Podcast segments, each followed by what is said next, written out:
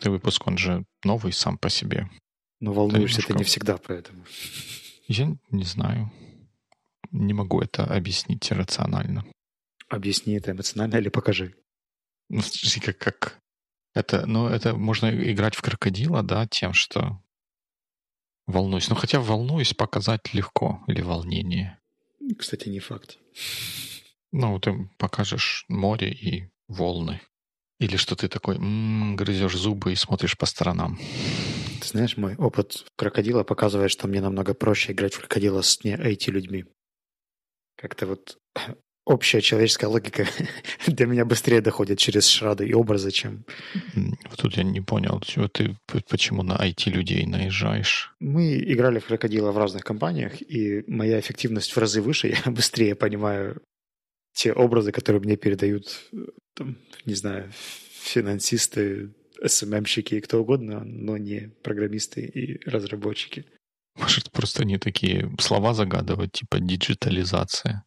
Да там и слова, и то, как они это объясняют. То есть вечно через какие-то такие метафоры или подходы, что ну ты что, это же перформанс, это же продуктивность. Как ты не угадал? Широта сознания и все такое. А то ты сразу вычеркнул из общечеловеческих ценностей. Нам обидно. All right.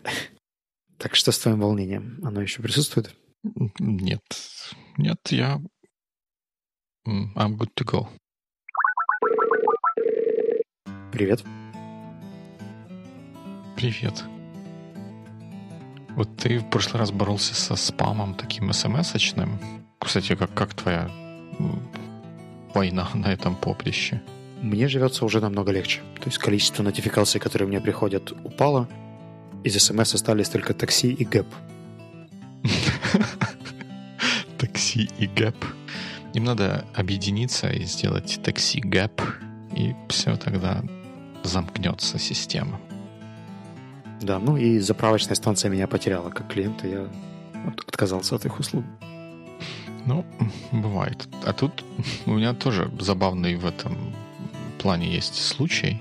И мне, мне кажется, что он не единичный. Мне, я не так внимательно читаю спам-имейлы. Ну, не, не такие вот откровенные спам-имейлы, когда нигерийский принц увидел во мне кровного брата и хочет поделиться состоянием умершей тетушки.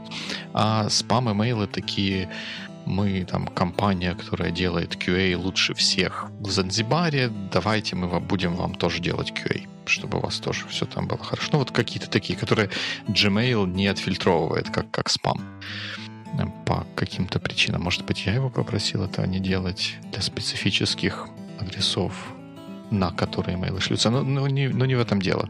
Ты, наверное, знаешь, что они шлют такими большими тирадами. Если они один раз послали тебе имейл, и ты проигнорировал, они mm-hmm. на этом не успокаиваются. Ты, наверное, сталкивался с таким. Да, есть такое искусство follow-up ов на follow-up ы после follow-up ов. Да, вот ты очень точно это подметил. Искусство follow-up ов. Вот в одном, и мне кажется, в нескольких вот таких вот имейлах за последнее время я видел вот такую вот фразу, которая меня потрясает до глубины души. Hope you can respect my professional persistence. Человек с ма... может с мая, может еще раньше. Я специально подфильтровал по его имейлам. Это 18-й имейл, который он мне прислал, на который он не получил никакого ответа.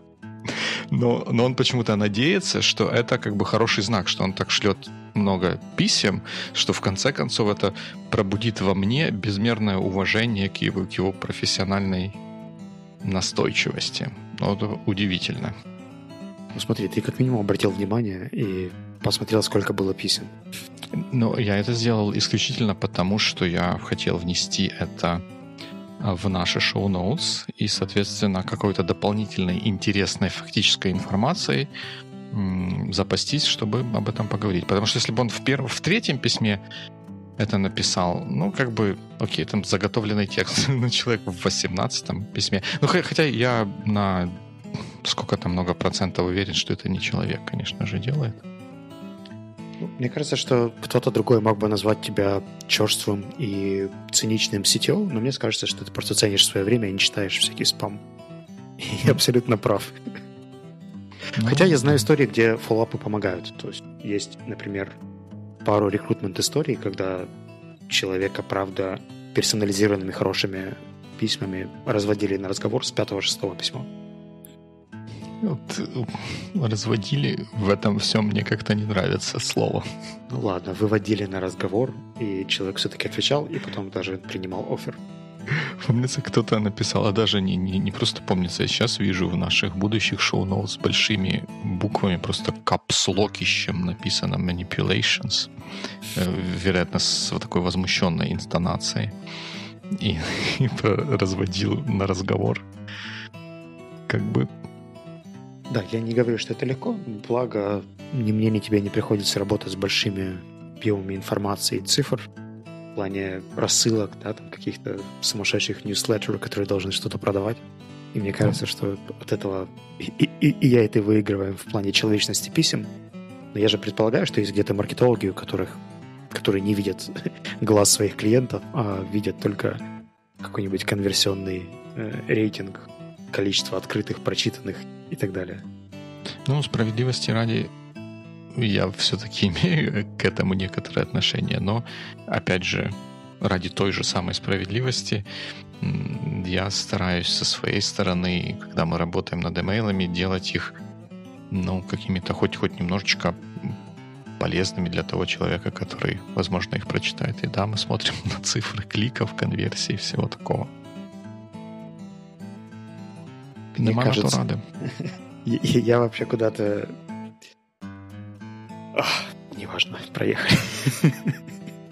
Когда комментарий уже не актуален еще к моменту, когда ты начинаешь его говорить.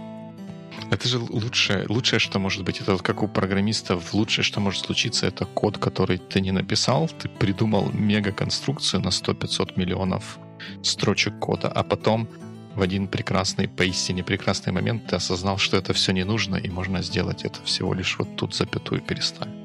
Что может быть лучше? Лучше может быть больше контекста. И мне всегда говорил, что для того, чтобы у нас получился отличный выпуск, у нас должен быть какой-то совместный опыт. Например, мы должны вместе прочитать одну статью, поделиться идеями. Угу. И мне кажется, что лучше у нас не будет повода, кроме как обсудить наш воркшоп, точнее мой воркшоп, который ты посетил, и у нас уже, в принципе, был выпуск по поводу фидбэка. Но мне кажется, это заслуживает второго раунда теперь. Да, поскольку мы не получили фидбэка о том, что выпуски про фидбэк неинтересны. Вот, ну, поэтому я тебя спрошу на правах хоста этого воркшопа, как тебе в целом, какие у тебя ощущения? Вот это, это давно было, и про, про ощущения уже так сложно говорить по прошествии времени. Да, но давай ощущения так, ты плакал хорошие. вечером или нет? Ну, у меня вообще нет такой привычки. О, ну, в принципе, значит, все было не, не так плохо. Это, это, а, а почему я должен был бы плакать после, после воркшопа по фидбэку? Типа, я типа, должен был догоняет реализация, что ты все делал по-другому, и на самом деле все, вся все жизнь пошла годы. под откос. Не, ну это, это неправильная реализация, потому что э, жизнь пошла под откос, это событие. Если она пошла раньше, то осознать это сейчас было бы очень странно, что ли.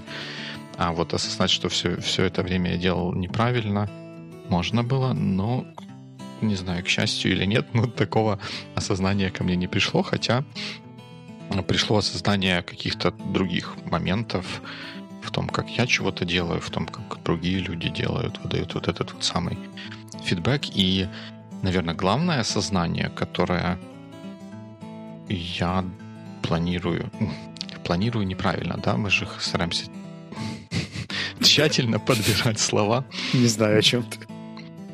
А, мы, ну, я думаешь, что я буду это как-то дальше пытаться доносить до других людей, что вот эта вот идея сэндвичного фидбэка ну, должна быть запрещена на законодательном уровне, потому что сейчас, ну, мне кажется, вот глядя на, на те фидбэк, на, на тот фидбэк, который выдается где-то, как, когда у меня появляется возможность за этим понаблюдать, он искалечен вот этой вот идеей сэндвича. Ну, я с тобой не могу согласиться, хотя бы потому, что на законодательном уровне даже термин фидбэк пока что еще не введен, поэтому нельзя запретить то, что не определено. Подожди, можно все, все что угодно, но тут, тут его определяем и тут же запрещаем. Ну, давай, начни с определения. Что в твоем понимании сэндвичный фидбэк? Сэндвичный фидбэк, ну, фидбэк вообще как на воркшопе ты придумал хорошее определение, но я, я его не запомнил. Оно, оно правильное? Наверное, если я чуть подумаю, я его смогу воспроизвести, но будет лучше, если мы сэкономим друг другу время. С экономя время я предлагал дефиницию, которая звучала как message aimed to improve performance. Да, я с ним согласен, если на message смотреть в широком смысле, ну и в целом согласен. Mm-hmm. Ну, хотя, хотя я бы, я бы, может быть, расширил на correct behavior, not necessarily improve performance, but, but that's fine. Ну, это же не всегда correct, иногда support, например, да? Ну, наверное, да. Я не знаю. Нет, нет смысла, думаю, вдаваться в эти в хитросплетения вот этого определения, но оно хорошее. Так вот, если я правильно понял, то на, нас с тобой устраивает такое понятие фидбэка, но сэндвич для тебя не вписывается в него, да? А, как бы формально это фидбэк, правильно? Это месседж, направленный на чего-то там, что мы говорили, на improvement performance. Вот такая вот русскоязычная конструкция получилась. Вообще русскоязычная? Но сама, сам формат сэндвича, он неправильный. Ну, вот я когда вспоминаю свои какие-то предыдущие, ну, воркшопы, не воркшопы, а вот какие-то вещи, связанные с фидбэком, там рассказывалось, что когда вам нужно выдать человеку негативный фидбэк, нельзя как бы ему выдавать просто этот негативный фидбэк, потому что это может ущемить его какие-то там нежные чувства. Mm-hmm. Поэтому, чтобы и он может от этого закрыться, и, в общем, там еще что-то себе... Ну, в общем, будет плохо, беда будет. Поэтому, чтобы беды не было, надо это все завернуть в сэндвич. То есть сначала чего-то похвалить, потом вот это вот выдать то, ради чего это все затевалось, а потом еще немножко подхвали, похвалить, чтобы человек уже совсем оплеванный не стоял. И, и, и оно все получается в итоге вот на тех примерах, которые мы разбирали, они как-то вдвойне для меня это высветили, что оно все получается не настоящее, пластиковое и нечестное. И когда тебе, ты понимаешь, что где-то там, например, ты накосячил, к тебе подходят и начинают с того, с, с вот этого вот первой части сэндвича позитивной, ты уже тут знаешь, что ну, тобой, может быть, не манипулируют, но тебя держат за человека, который не в состоянии воспринять какую-то адекватную критику и засовывает вот этот вот ну, критику или corrective feedback, whatever, э, в вот этот вот сэндвич дурно пахнущий. Я с тобой, если коротко, просто не согласен. А если детально, то мне кажется, что ты сэндвич сейчас немножко не так определяешь, как я. Поэтому мы с тобой увидим по-разному. А, я абсолютно согласен с тобой в контексте того, что если это не искренне, и ты не чувствуешь, что было что-то хорошее, и ты это говоришь просто, чтобы человека якобы расслабить, но при этом ты зол или тебе не нравится то, что сделано, то есть то, по поводу чего ты даешь фидбэк, то лучше сэндвич не использовать. Иначе это принесет больше вреда, чем пользы. Это будет не искренне, человек это почувствует, и это будет не круто. А, второй поинт по поводу того, что это похвалить, покритиковать, похвалить. Если помнишь, что на воркшопе мы говорили о том, что это не совсем похвалить, покритиковать, похвалить. Для критики есть отдельный тип воркшопа, который, отдельный тип фидбэка, sorry, который так и называется corrective feedback, который направлен как раз на то, чтобы дать коррект, корректировку, да, или критику по поводу проблемы, которая тебе не нравится. Без всякой ненужной вступительной части с комплиментами, расслаблением и тому подобное. Потому что если ты так не думаешь, то лучше этого не говорить. Это вообще фундаментальное правило, да? То есть зачем врать? Логично. Я рассматриваю сэндвич как инструмент, когда я вижу результат, который мне с одной стороны нравится, а с другой стороны нет. И я собираюсь и хвалить, и что-то корректировать. Например, там, возьмем наш прошлый выпуск, да, то есть мне понравилось вот это и вот это, это у нас получилось хорошо. А потом я не буду критиковать, а я предложу какие-то улучшения. Давай мы в следующий раз выберем адженду более предметную. А, и в конце третий пункт. а, это не еще раз похвалить, это объяснить бенефит такой коррекции или такого решения, что если мы выберем адженду поконкретнее, то это поможет нам сделать выпуск более интересным, продуктивным и полезным. То есть это не еще один комплимент нам или тебе, а это просто объяснение benefits, которые получит человек, если сделает так, как мы предлагаем. Вот, наверное, в этом я вижу самую фундаментальную разницу между классическим пониманием сэндвича, как похвалить, покритиковать, похвалить, и тем, что как я, как с этим работаю я. Я вот попытаюсь вот даже Forbes говорит, please stop using... Понять разницу, да, но не могу. Please stop using the feedback sandwich. Потому что, мне кажется, ну так как ты описываешь, как бы оно makes sense. Но мне кажется, это отличается от общепринятого да, да, да. Я тебе говорю, что это абсолютно неправильно трактовано, потому что люди пошли по какому-то популярному пути там непонятных, неглубоких статей, которые не вникали в суть э, этой обратной связи. То есть она построена на вполне логичных основаниях, но просто не все умеют это делать как бы глубоко и профессионально. Мне недавно на Фейсбучке э, меня нашла реклама по поводу того, как давать обратную связь. Я заинтересовался, кликнул, там был какой-то видео, ну, в общем, типа вебинара, наверное, где как раз объяснялся сэндвич вот с той позиции, которую я его э, объясняю. Он, конечно, там подавался как супер уникальный метод, и я не согласен с э, контекстом, да, как его представляли, но сама модель звучала именно таким образом. То есть что-то, что вам правда понравилось, какие-то улучшения, которые вы видите, и польза от этих улучшений, что это даст, если мы их внедрим. Это вот три основных базовых Почему ты тогда вообще это называешь сэндвичем? Ну, потому что это оригинально, в оригинале так называлось. Я не виноват, что а, многие а люди это стали коверкать. Он где? И... Я прошу прощения. Ну, смотри, если по research ить как бы этимологию этого термина именно в коммуникации, то ты наткнешься на ряд research ей, которые объясняют эту модель так, как ее называю сейчас я. А если искать не глубоко, а просто загуглить сэндвич feedback model и найти миллион картинок в Google Images, то там будет, правда, там compliment, criticism, compliment. Но и ты, и я отлично понимаем, что это не работает так, как так, как нужно. В итоге они берут обоснование другой модели, но приписывают ей как бы другие шаги или другие слова.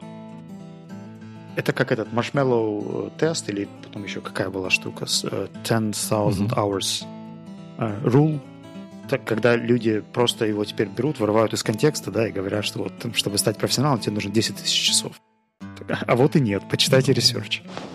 Ну да. Ну, в, в общественной, когда ты будешь говорить про 10 тысяч часов или про marshmallow тест, будет ну, у людей возникать вполне определенная картинка. И мне кажется, немножко неэффективно потом им объяснять, что, ребята, вот я использую такое слово, но картинка, которая возник, у вас возникает в голове, которая возникала у вас и была правильной последние 10 тысяч раз, когда вы ее использовали, она неправильная, как бы неэффективна. Я бы тогда это не называл сэндвичем, раз уж так получилось, что вот сэндвичем теперь называют неправильную штуку, то значит надо правильной штуке название какое-то другое придумать. Ну, просто это не моя работа, да, то есть выдумывать новые формы или названия для того, что уже существует. Эта модель правда так называется. Поэтому если вдруг я буду видеть много сопротивления, ну, обычно вот когда я рассказываю как бы подноготную, да, то есть почему это работает и как это работает, то большинство людей готовы это принять и просто изменить свой подход от там неискренние комплименты ради критики на то, как бы, где, в каких ситуациях и как именно его использовать. Ну, видишь, тут вот даже не побоимся этого слова товарищ Адам Грант, которого мы поминали. Вот ну, мы разными словами его поминали, но он тоже в некотором смысле лидер определенных мнений общественных. И вот он, ну как он говорит, это вот вырезка в Гугле из статьи в Google в результатах Google поиска. Так, я, конечно, так, так надо было мне смотреть на вырезку, потому что я сейчас смотрю на, на всю статью. И, в общем, она слишком длинная, чтобы я ее сейчас быстро прочитал. А в вырезке написано, что... Суть была того... А, так, так, так. Stop patronizing people by giving them compliments before criticism, says best-selling author Adam Grant. И ему дали сразу Да, ну, наверное. Странно, что ты именно его привел. Мне кажется, это тоже вырвано из контекста. Безусловно, это Google прям вырвал. Я думаю, что... Вырвал прям, прям с мясом из контекста. Смотри, то, то, то, что говорим я, ты и Адам, звучит примерно одинаково, как не нужно говорить то, чего вы не думаете. Да? То есть, если вы хотите критиковать, то для этого нужно подбирать mm-hmm. правильную форму э, конструктивной, хорошей, правильной критики. И не нужно распыляться на комплименты, которых вы не хотите сказать. Э, я просто еще раз подчеркну, что как бы, тот сэндвич, который использую я, он используется не для критики, он используется для таких half-hearted ситуаций, когда мне что-то понравилось, а что-то бы я доработал. Ну, я, я теперь тебя лучше понимаю, но мне все, все еще кажется, что, наверное, стоит для этого какое-то другое название придумать или как, как-то ну, I, don't mind, просто это не моя ну, компетенция, ну, не моя видишь, работа. Ну, ну как, все-таки это же ты проводишь воркшоп, и важно, чтобы люди м, поняли. Вот я только после нашего вот этого разговора я как-то лучше понял, что вот тот сэндвич, про который я думаю, и тот сэндвич, про который ты думаешь, и про который мы сколько-то много часов разговаривали на воркшопе, это на самом деле совсем разные блюда. Я думаю, что здесь еще сыграла роль то, что у тебя уже был большой предыдущий опыт с другими как бы воркшопами, тренингами и так далее.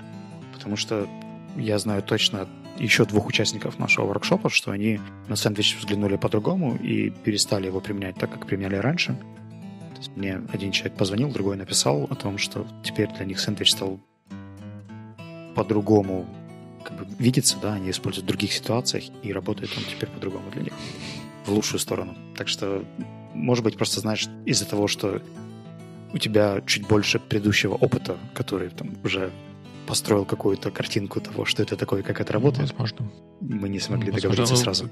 Как бы мой, мой point в том, что мы, мне кажется, даже не, не пытались. Если мы попробовали тогда договориться, весьма высок шанс, что мы бы договорились. Да, ну у нас там было много хороших разговоров, на самом деле. Точно. Вот. Что-нибудь еще помимо, помимо сэндвича? Помимо сэндвича, да, там мы много примеров разбирали, и я, ну и тогда, и уже потом словил себя на мысли о том, что персонально для меня вот те примеры, которые мы разбирали, ну, я говорил тебе, да, что они мне уже, мне кажутся излишне многословными. И mm-hmm. вот эта многословность, чем мне не нравится, что она такая как бы извиняющаяся, что вот ну, ну, по крайней мере, то, как я вас воспринимаю, вот те, те примеры, которые мы смотрели, что вот они такие максимально, ну, не то чтобы максимально обтекаемые, а которые имеют, возможно, не основной задачей, но достаточно приоритетной задачей не ущемить вот те вот самые нежные чувства того человека, который этот фидбэк воспринимает. Mm-hmm. И мне кажется, ну вот как бы с моим, опять же, вот тем вот опытом или чем-то багажом ненужных знаний, о которых ты говорил, вот кажется, предыдущих, предыдущих а, да, знаний. предыдущих знаний, кажется, что это а излишне и б неэффективно. Ведь я даже по себе, вот я когда на себя это примеряю, я же тоже получаю фидбэк от каких-то разных людей. И когда мне там 15 минут чего-то там рассказывают, что я понял за первые 2 минуты, ну, и остальные 13 минут я наблюдаю, как они пытаются меня не обидеть и не, не дают мне слово ставить, что все, mm-hmm. я понял, стоп, стоп, давайте как бы переходить к чему-то, чему-то следующему. Мне кажется, напрасной, ненужной тратой времени и как бы даже в какой-то мере, может быть, даже не, неуважением ко мне, что я настолько кисейная барышня, что мне надо это завернуть вот в 100-500 слоев сэндвича и красивых лингвистических конструкций, чтобы я не фрик-аут прямо тут на, на месте получения фидбэка. Я совершенно не думаю, что ты барышня, и в следующий раз буду давать тебе очень острый и критичный фидбэк сразу. А, но для, для того, что ты увидел, было два момента. Мы, кстати, сразу услышали твой комментарий еще на воркшопе и начали потихоньку дорабатывать эти кейсы. И, собственно, тогда же начали анализировать то, почему они получились такими, mm-hmm. какими получились. Интересно. Мы изначально эти кейсы, их писал, во-первых, Алексей. То есть у Алексея, в принципе, другой стиль общения, чем у нас с тобой. Он обычно чуть больше подробностей да, дает в своих объяснениях и чуть меньше опирается на структуру, больше на как бы, эмоцию, поток э, и intention, намерение. Э, и мы поняли, что нам нужно давать разные примеры на разные модели. То есть, например, как бы я давал этот фидбэк и как бы он давал этот фидбэк. Почему мы остановились на его примерах и посчитали, что они более релевантны для нашего конкретного этого воркшопа были? Мы, как правило, даем этот тренинг для разработчиков. И у разработчиков более-менее получается давать конкретный to the point комментарий. Но когда они встречаются с кем-то из другой культуры, например, то, что называется high context culture, да, то есть люди, для которых вот эти важны дифирамбы, вот эти самые барышни, mm-hmm. да, которых ты, ты назвал. Может быть, они работают с кем-то из арабских стран, может быть, с индусом, может быть, еще с кем-то. И для этих людей статус важен, там важно где-то не обидеть, ну, whatever, да, то есть очень редко мы работаем только с людьми, которые тоже очень to the point и сразу хотят, чтобы быстро все-все-все вывалили как нужно. Называется «Не суди всех людей потому, как ты хочешь, чтобы обращались с тобой, да, посмотри, как они хотят, чтобы обращались с ними».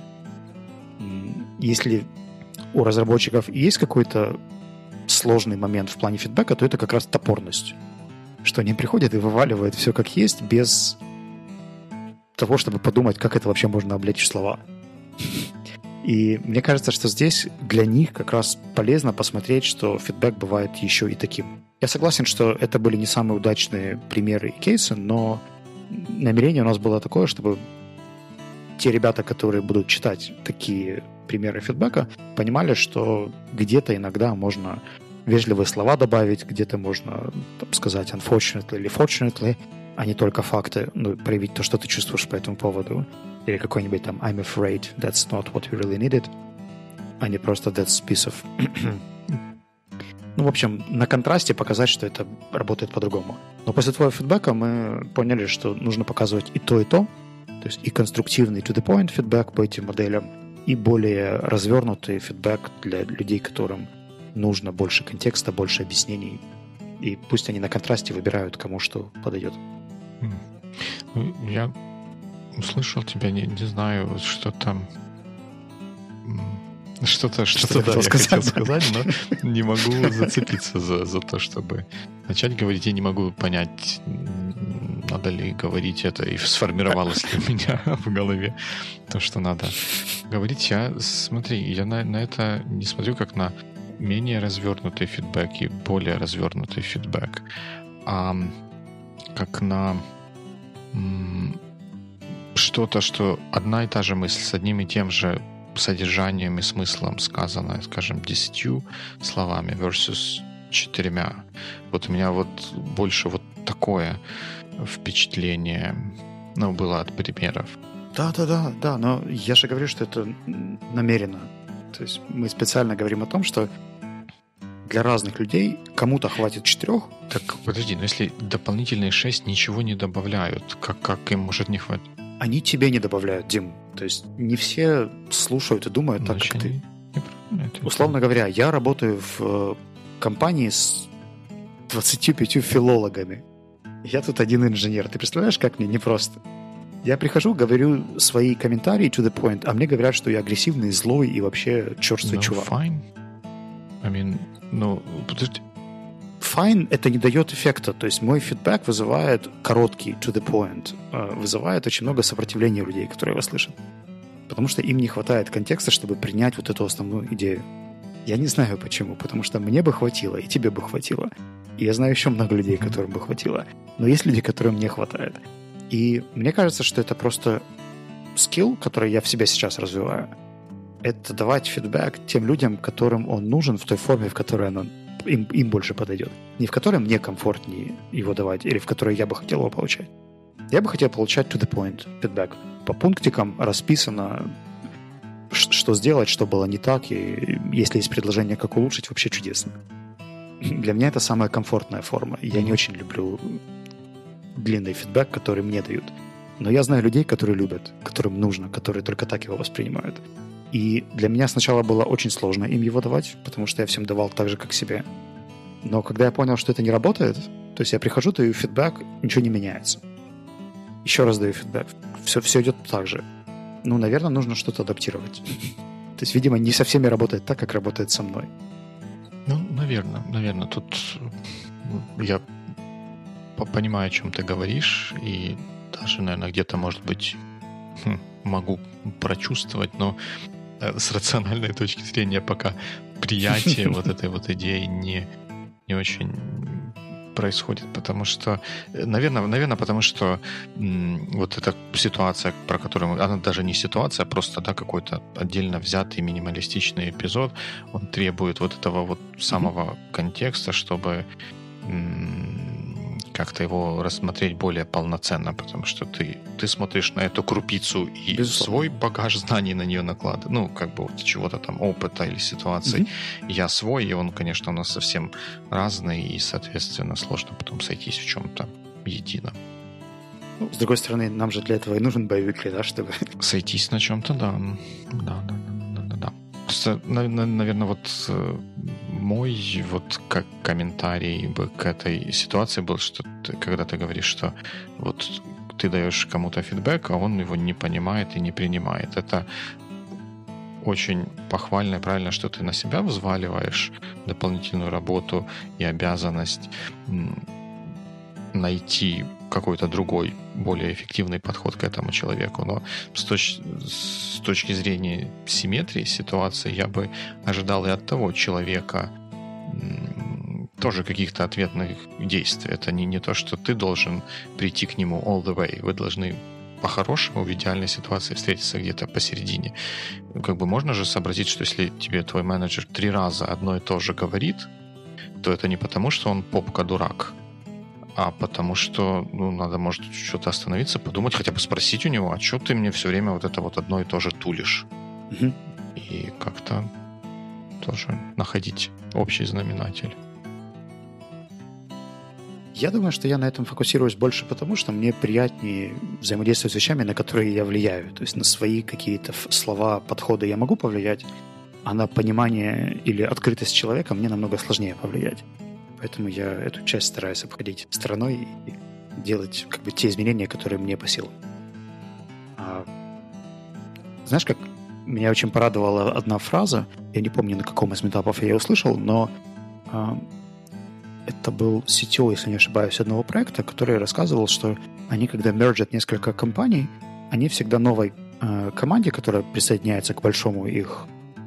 Ох, как назвать такое большое объединение? Угу. Конгломерат, да к их конгломерату присоединяются, они всегда им объясняют одну концепцию, что, ребята, мы всегда предполагаем, что у вас хорошие намерения. То есть, что бы вы ни делали, вы это делаете for the good. И мы будем в это верить до тех пор, пока как бы не выделимся в обратно. стреляем. Но да, потом как бы, пеняйте на себя, но вы сюда приходите как бы с нашим стопроцентным кредитом доверия, что вы профессионалы, что вы молодцы, что вы делаете все как нужно. И я стараюсь, наверное, использовать что-то подобное. То есть они будут стараться, я в это верю, надеюсь. Если вдруг они покажут, что нет, что я был неправ, ну, как бы тогда уже да. будем принимать какие-то меры. А пока что я могу как бы ну, пенять только а на себя. уже а вас, Штирлиц, я попрошу остаться. Да-да-да-да. Да, занятно. Ну, да, такая тема многогранная, многогранная на самом деле. И вот одна из граней, если переходить к следующим каким-то пунктам, которые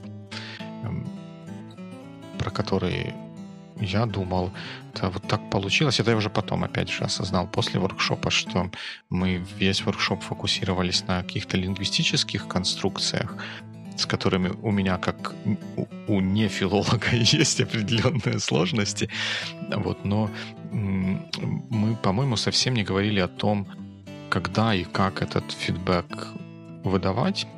И опять же, в моем опыте, в, моем, в моих знаниях, это если не как бы как это, что-то я хотел такое вот сказать красивое, но понял, что красивое будет не совсем правильно. Что это тоже важная составляющая. Хотел бы сказать, что она там, даже может быть более важная составляющая, чем словесная, но это будет преувеличение. Но она, э, ну, как минимум, она настолько же важная, ну, мне кажется, когда и, и как этот фидбэк выдается, а не только вот эти грамматические формы для него. По-моему, об этом совсем не говорили. Это, безусловно, ну как совсем не говорили. Мне кажется, что у нас была секция, когда мы обсуждали о том, какой фидбэк, когда, да, там, кому давать, кому не давать, из серии pros and cons по каждой из моделей. Но я согласен с тобой, что это не было достаточно глубоко и практично, и мало кто смог это попробовать.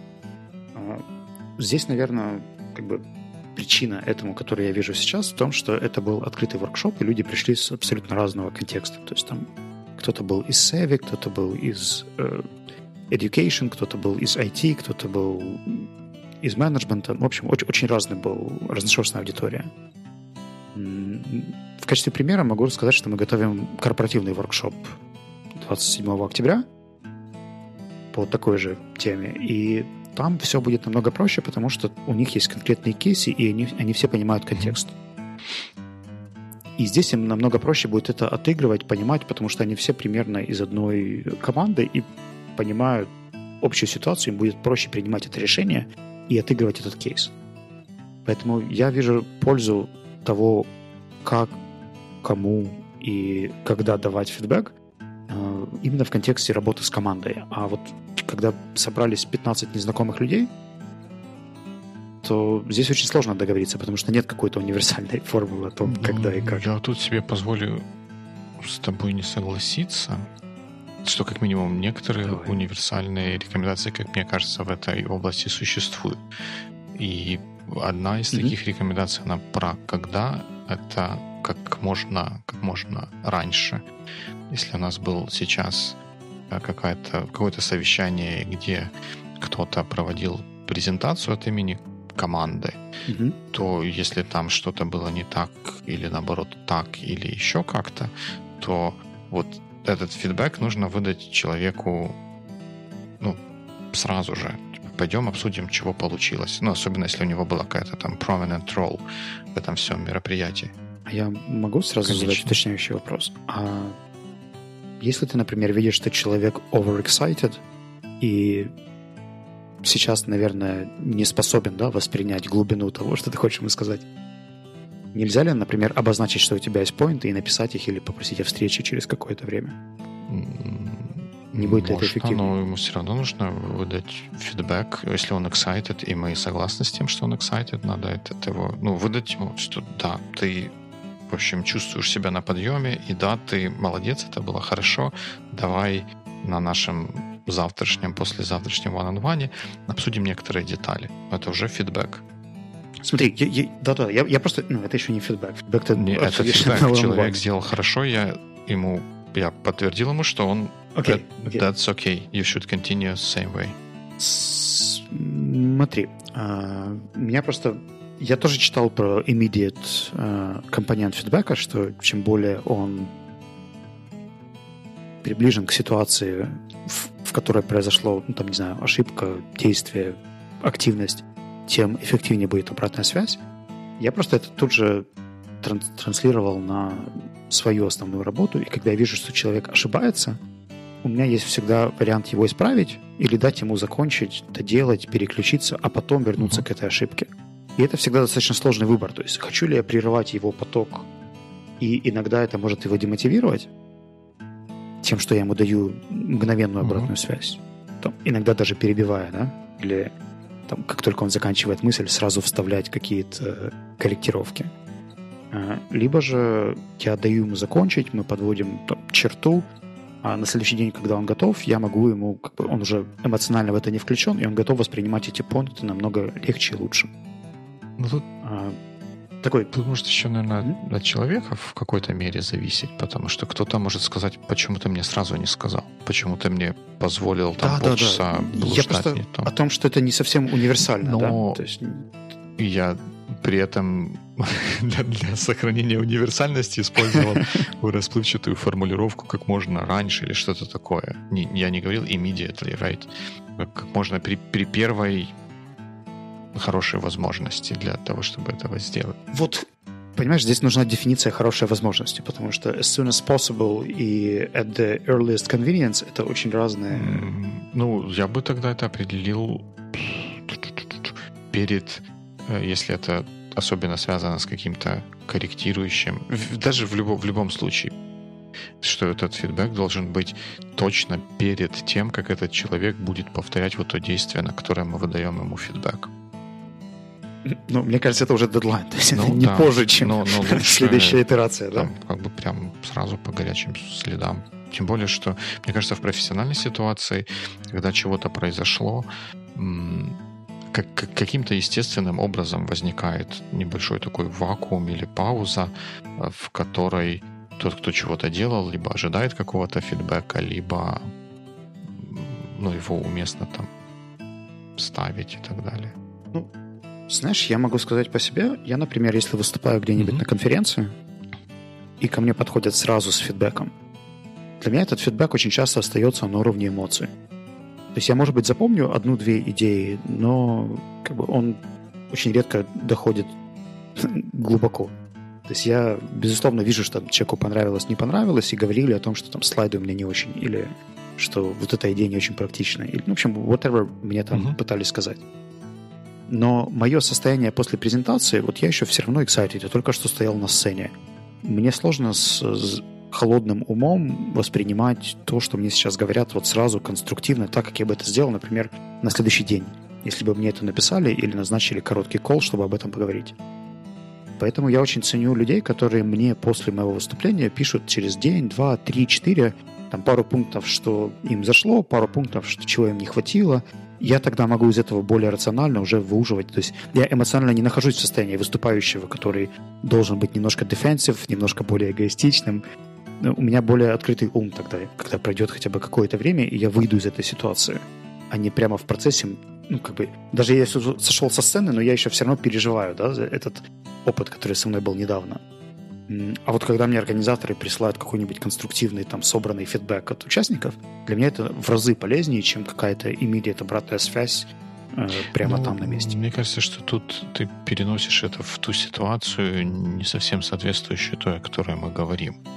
Мы же говорим о профессиональной э, вот этой вот ситуации. И тут вот то, то да, ну, То нет, есть я нет, аматор, я, да? Нет, имею в виду. Тут э, вот даже если посмотреть на это чуть шире и чуть, может быть, пристальнее, может показаться, что вот то, что ты получаешь в ответ на свое выступление, не вписывается в твое определение фидбэка, потому что он не направлен на улучшение твоего перформанса, он направлен на излияние чувств слушающего. И тогда, ну, как бы это уже как бы немножко другая, другая история. Ну, я тебе скажу, что и, и то, что мне потом присылают, тоже не, не подходит по моему пониманию фидбэка. И вообще, мое понимание нужно все ну, массово я тогда, да, у, уточню, что когда мы говорим про профессиональные ситуации, особенно про, про ситуации менеджер-подчиненный, то вот там вот это вот immediacy, мне кажется, работает намного лучше. Ну, в моем опыте. Я Просто, наверное, неудачный привел пример, потому что я имел в виду, что когда человек эмоционально включен, он не всегда готов воспринимать даже очень конструктивную обратную связь. Условно говоря, если у тебя есть какой-нибудь там джуниор-разработчик, который первый раз делал свой отчет перед топ-менеджментом, это вас зафейлил. всех надо уволить. Что, что за ситуация? Джуниор-разработчик теряет отчет перед топ-менеджментом. Ну, давай давай не поменяем формулировки, просто менеджмент или э, там продукт оунеру или еще кому-то в первый раз делал okay. и очень волновался, то в таком случае immediate feedback, мне кажется, ему не очень поможет. Потому что он все еще будет в волнительном состоянии после... Если ты с ним выйдешь на 15 минут потом поговорить, он все еще будет очень excited и не сможет воспринять конструктивно, как мне кажется, то, о чем ты говоришь. А вот если это назначить через день-два, то мне кажется, это было бы... Ну, тут надо более... Ну, в общем, почему-то что- что-то в слове immediate меня не отпускает. Ну, ну, Возможно, возможно. Возможно, immediate слишком сильное слово, но тут я бы всегда ошибился тем, чтобы сделать его раньше, чем, чем позже. Как, как-то так. Угу.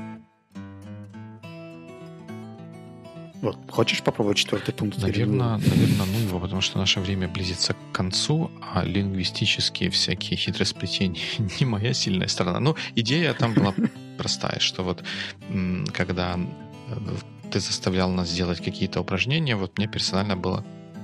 Просил. Э, когда ты с линейкой в руках заставлял нас делать вот эти упражнения, мне было сложно. У тебя есть фото подтверждения меня У меня есть письменный, это, как это называется, когда журналисты, вот когда они берут интервью где-то, ну, особенно раньше, когда еще не было всех этих айфонов, нельзя было записывать, им нужно было иметь journalist notes и переносить их сдавать в газету, что он как бы не с потолка историю придумал. У меня есть my notes, что ты ходил может быть, с воображаемой линейкой в руках, и, может быть, воображаемо вот так вот, вот всех вот, вот. Направлял нужное русло. Но мне, мне было нужно, сложно в это русло направиться. Вот когда там обрисовывались какие-то ситуации, ты просил нас выбрать какую-то конкретную форму фидбэка, угу. мне сложно было заставить себя думать вот в таких вот рамках. Я думал, у меня есть ситуация, мне нужно эту ситуацию решить. Как я буду ее решать? И тот фидбэк, который мне выдавали мои партнеры по вот этим упражнениям, был такой, что mm-hmm. ты начал с этого, а потом перешел в это. Я говорю, ну, да, мне нужно было решить ситуацию, и я ее решал таким образом. Ну, я думаю, что идея конкретных формулировок и моделей в том, когда у тебя нет предыдущего опыта фидбэка, либо он незначителен, его нужно структурировать. Э, поэтому для большинства людей, которым нужна опора, такие фразы больше помогают. Когда у тебя есть э, твой бэкграунд и 100-500 митингов с фидбэком за плечами, я бы, наверное, строил этот воркшоп уже немножко по-другому, где бы мы просто разбирали каждую из этих моделей по, по косточкам. Но пока что я, к сожалению, еще в такую аудиторию не вхож. Когда я буду собирать какой-нибудь advanced workshop для умелых practitioners, которые хотят доточить свои технологии, я думаю, что мы все будем совершенно по-другому делать. Это слово умелый практичный, знаешь, как э, вот люди, которые в LinkedIn просятся в контакт или в друзья, как это в LinkedIn называется, у них там описания такие, да даже и на каких-нибудь конференциях спикеры там, как как-то я не знаю, Kanban Process Customizer или что-то такое. Я, я себе буду писать умелый practitioner. Фидбэк. Skilled не, я, я не только в фидбэке э, умелый практишнер. Я просто, я в целом, в широком смысле слова, умелый практишнер. Chief Practitioner Officer. Ну, это слишком... Это, это как-то старомодно звучит, а просто умелый практишнер это вот как бы по, вот в ногу со временем. Пользуйся, пожалуйста, спасибо. я не против. Ну что, Good week. Good week.